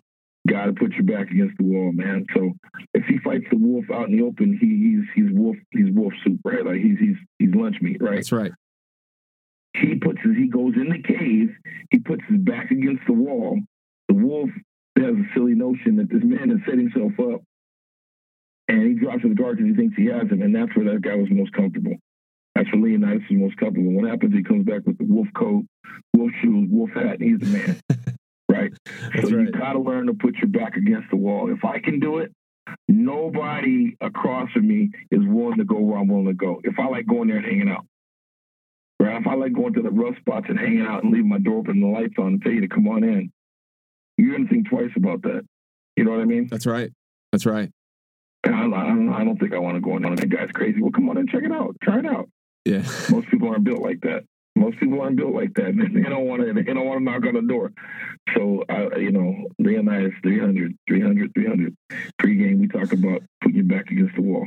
Solid choice right there. You can't go wrong with that one, and that's that's that's a great choice and a great way to end our, our conversation there about getting your back up against the wall and killing the wolf. I think all these guys now are ready to to, to go attack their day now. Well, Coach Burns, thank you so much for, for taking some time, and, and I know you've had a had a had a lot going on this week, so I really appreciate you uh, take some time to, to talk with me and, and sharing your your knowledge and wisdom with us. And and I know that, that that guys listening to this will be better because of it. Awesome. I appreciate it. Whatever you need from me, please don't feel don't don't hesitate to reach out. I want to do it again. You can. I'm here. That, that's what it's about, right? That's part of the business. Um, that's what we're here for to make each other better and help. So let's get it. Thanks again to Coach Burns for bringing the juice today. Loved what he had to say about his coaching style and the lessons he learned from being around guys like Marvin Lewis and Bruce Smith. Uh, really, just a fascinating trajectory that his coaching career has been on. And, and I had a lot of fun talking with him. I, even though, you know, we do have differing opinions on our fast food burger restaurants of choice, I'm not going to hold that against him. Uh, hey, if you want to follow Coach Burns on Twitter, you can do so at dburns26. And if you want to see Coach in action, you need to check out the show notes of today's episode for a clip of him coaching tackling using the Shadow Man dummies. Uh, you can pick up some great drills and coaching cues in that one. Also, in today's show notes, you will find links to some of the movies or clips that Coach mentioned in our conversation today, including the lion scene from the movie 300, if you guys want to check that out. Also, make sure you are following our show on Twitter at KYPD Podcast and subscribe to our YouTube channel. And if you feel so inclined, give us a five star rating and leave us a review. And love hearing your feedback about uh, our podcast here. Our quote of the day is this At the end of the day, all you have is your name and your word. Protect your name and keep your word. And with that, we will put a wrap on this episode of KYPD. And we will be back next week for episode number 70, where we'll be talking with a really bright up and coming defensive coordinator from a small college here in Texas.